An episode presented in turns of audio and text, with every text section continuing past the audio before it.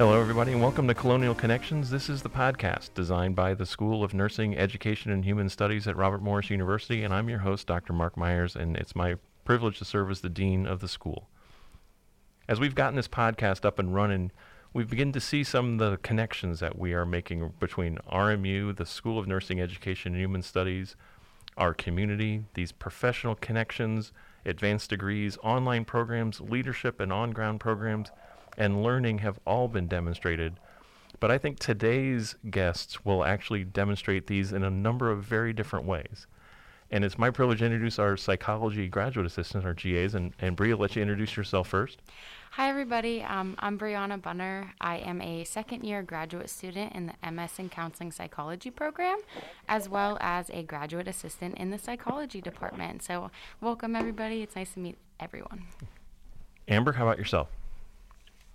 Hi, my name is Amber Sobek. I am a first year um, Master's in Counseling uh, graduate student, and I'm the first year GA. Welcome, and we're glad to have you here.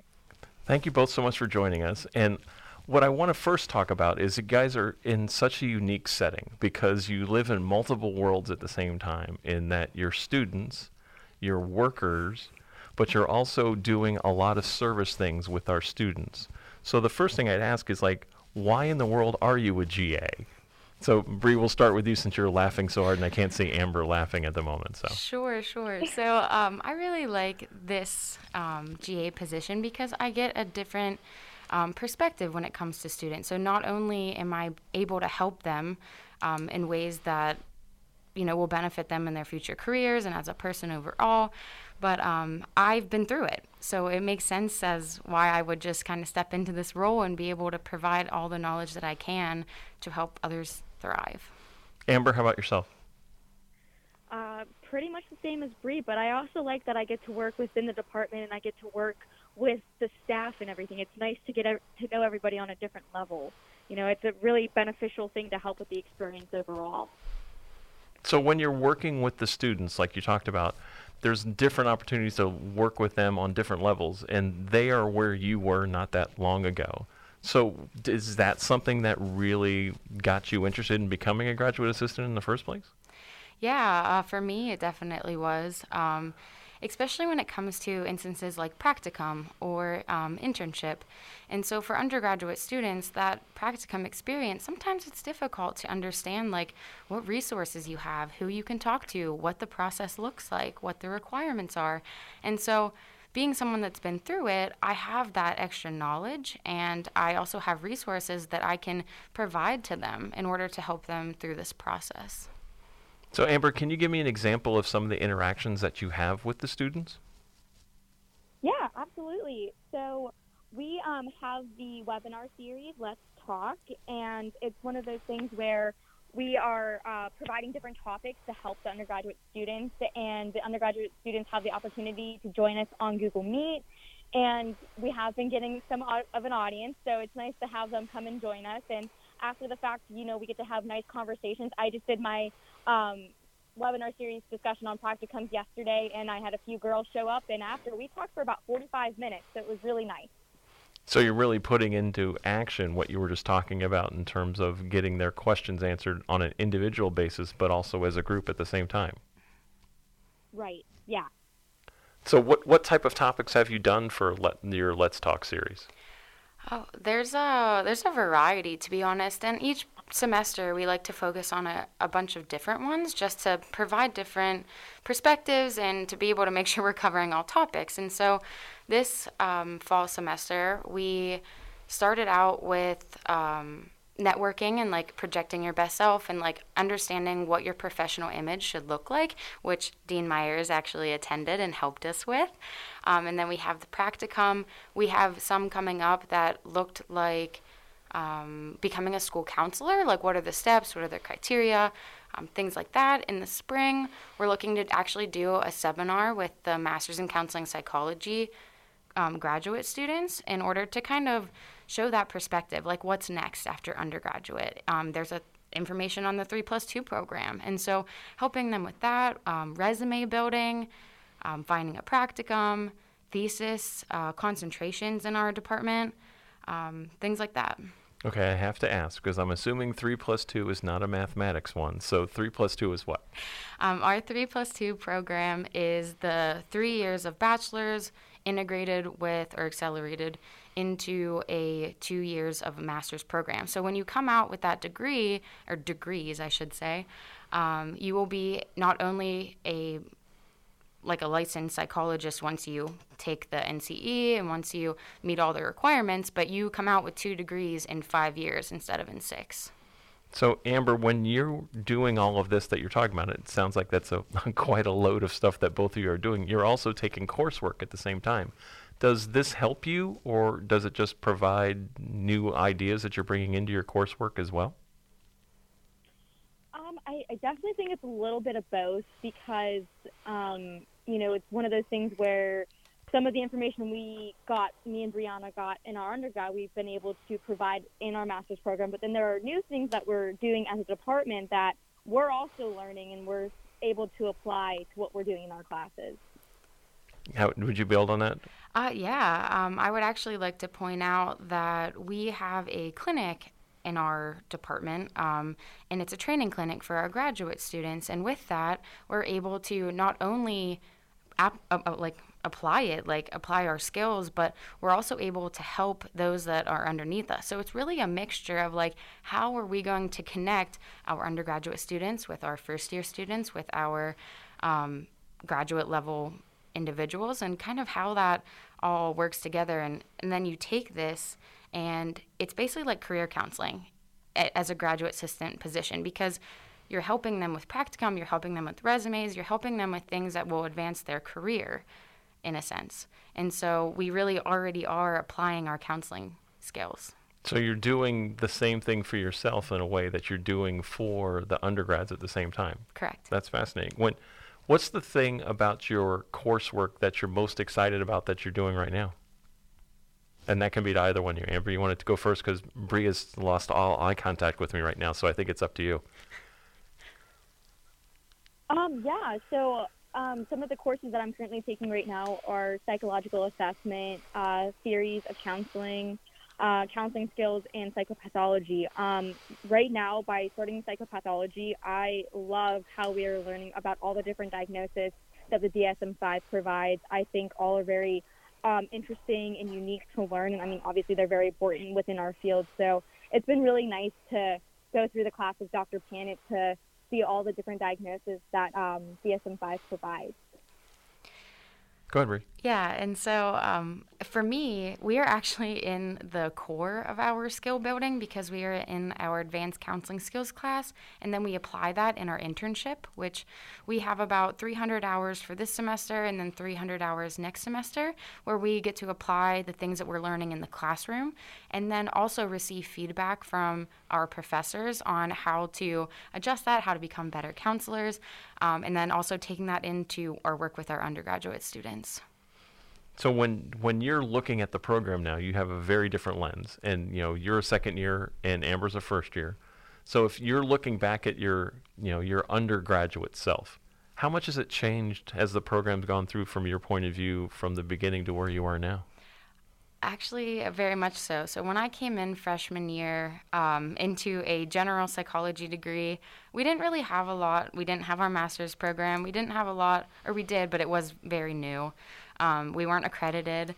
Now we're in a, a, place where we have like clinical sports psychology and we have um, just different concentrations. And then you add on the clinic, you add on master's level, we're accredited. Like there's so many opportunities that are, are available now that we did not have in the three plus two program, especially because I know if I was a freshman, I would have done the three plus two, mm-hmm. 100%.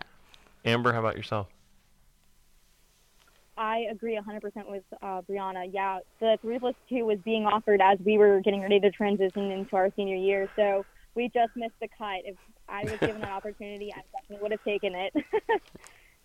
So what's your what's your uh, Brie? What's your professional goal right now for yourself when you finish the program? Because you've sort of got that light at the end of the tunnel up ahead for you. Yeah, um, I actually plan on going into a doctoral program to become a clinical sports psychologist. Um, it would be a PsyD or even a PhD. I'm not really sure. It all depends on where I get accepted. Um, but I plan on kind of incorporating that into the college population because I'm very much interested in that population as well as the student athlete population. And so, Amber, I know for yourself that the light at the end of the tunnel is a little farther down the road for you. But what are you planning to do? You thinking about when you complete your master's studies? I would love to open up my own practice. Um, I haven't really gotten to a specialty yet. I am stuck between two right now. I'm um, stuck between um, addiction and sports because I do have that sports concentration with my bachelor's. So I'm kind of playing around and I'm going to see if I want to continue on and get my PsyD. I haven't fully decided yet, but I'm sure I'll figure it out soon.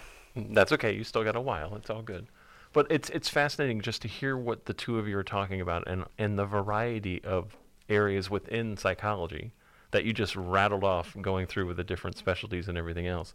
So, if someone you know just walked up to you today and said that they want to study psychology and they know nothing more than that, what would you tell them about studying psychology? Um, I honestly would approach them as I approach our undergraduate students because a lot of them come in with that same idea of like, I like psychology, I like the mind, I like where it can take me, but I don't know. And so we kind of just dive into their interests. What what is a population that you'd like to work with? Um, what is like, and that could be like the different professions with our full-time faculty. Dr. Manda is really into sports psychology. Um, Dr. Panda is more of a clinical side. You also have um, different perspectives. Like Dr. Wheeler is very much career and industrial organizational. Um, Dr. Newman Boone is really focused on counseling, and Dr. Paul, oh my gosh, he's he was my favorite class. Um, I probably would say, but he has a lot of different hats um, in terms of his interests. But yeah, there's so many different ways, and then we would just kind of push them in that direction, or like give them resources in order to get where they want to go. And Amber, I'm going to turn this, the same question a little different lens for you. What would you tell the undergraduates that are thinking about pursuing graduate study in psychology?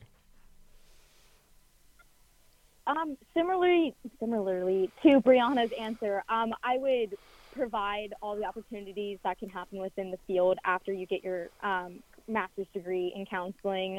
Um, I would definitely dive into a deeper lens of what specifically would you want to do because once you get your license, there is so much more opportunity. You can have your own practice. You could work in a school. You could work with other people in other practices. You can. There's so much more you can do. So it's getting really into that deeper level of how far do you want to go and would you want to continue on to get your PsyD or PhD. So, and I know subtly you guys have hinted at the, the PsyD and PhD that we need to get here at Robert Moore. So, yeah, we have to work on that one for you guys also. But it, I want to also ask you, what's the, from a GA perspective and looking at the university and the interaction with the students, it, it just sounds like you have like a faculty hat, a student hat, a, a staff hat, all at the same time. So, what's the best part about being a graduate assistant? Honestly, I would just say the connection that you have and the networking opportunities, um, mainly in the sense of like, if you don't have the answer, you know someone that does. And you you, you reach out to them and you're able to say like okay from a ga perspective i have this opportunity to provide resources for these undergraduate students as a student i have that knowledge of like i can then pass that on to undergraduate students i have connections with faculty that if people need information, I can approach that faculty member and say, This is kind of what's going on. Like, can you help me with this? What resources do you have? How can we make a connection?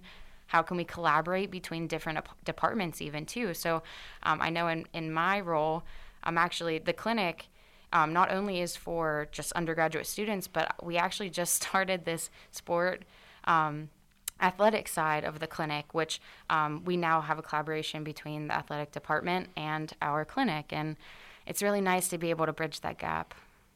Amber how about yourself?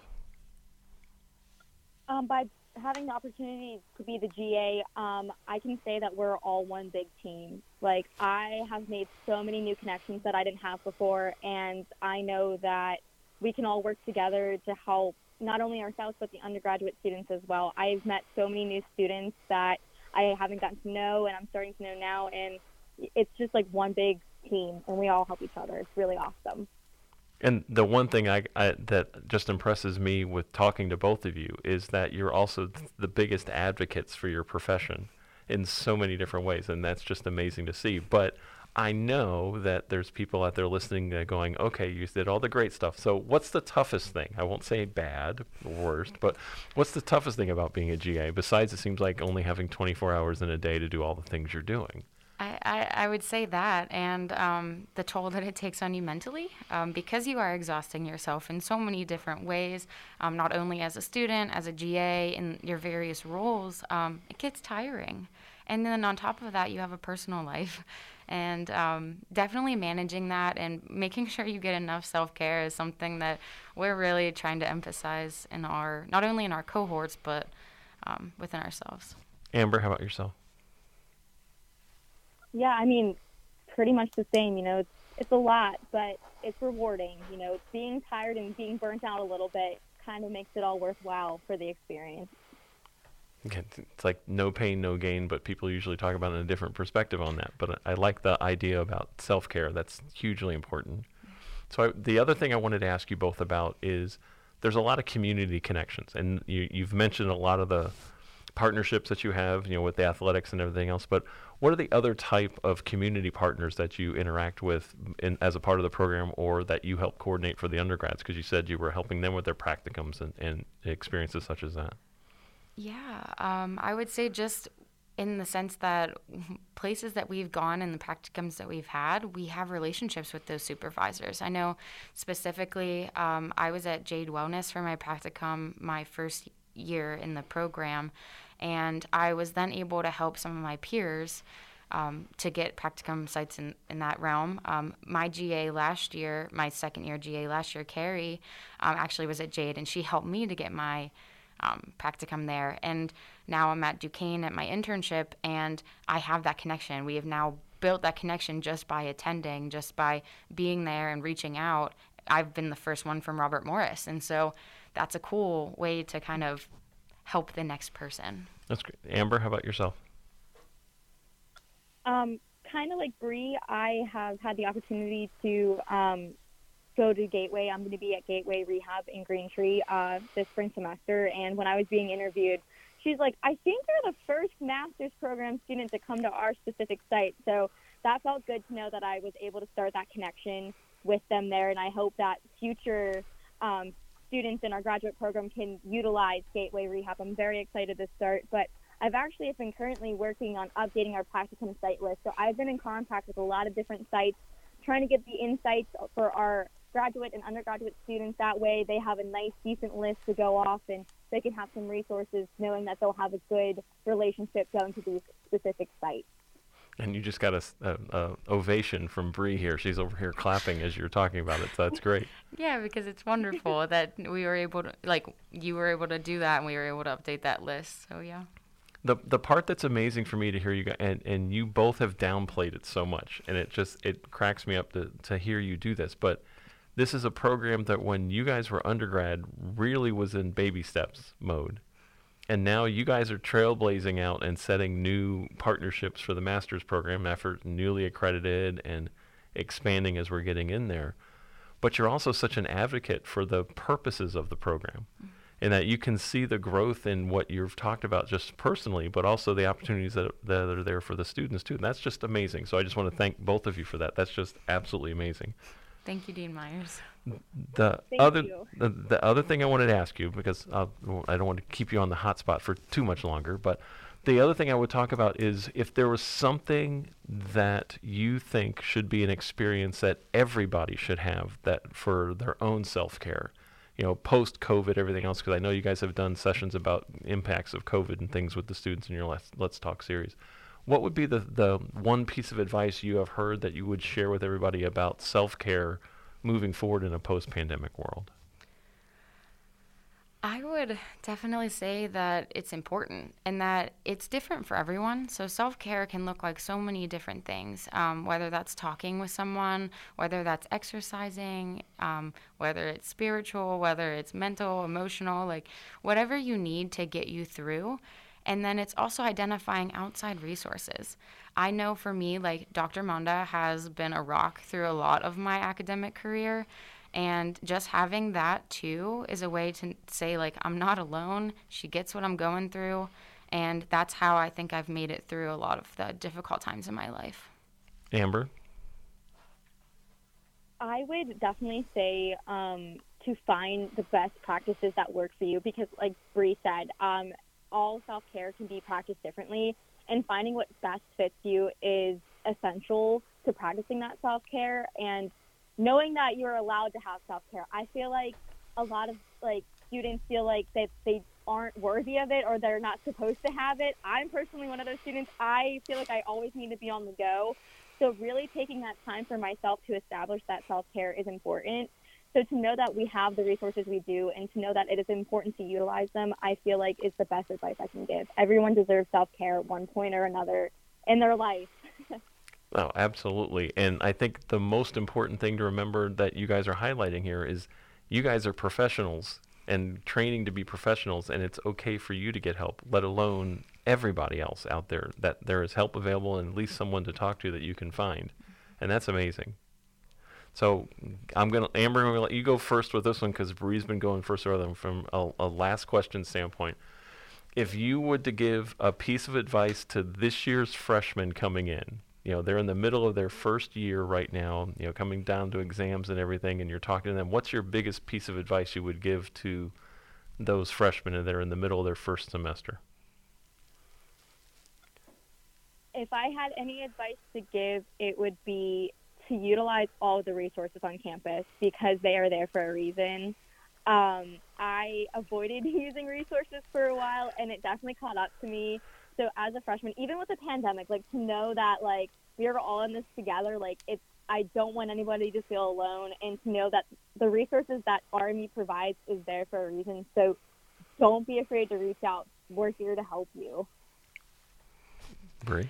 Um, for me, uh, the first thing that came to mind is actually living in the moment because I, I feel like as a college student, as a first year, you come in with like, okay, like I've been working my entire life to get to this one spot in terms of my college career and, and to start my my career in general.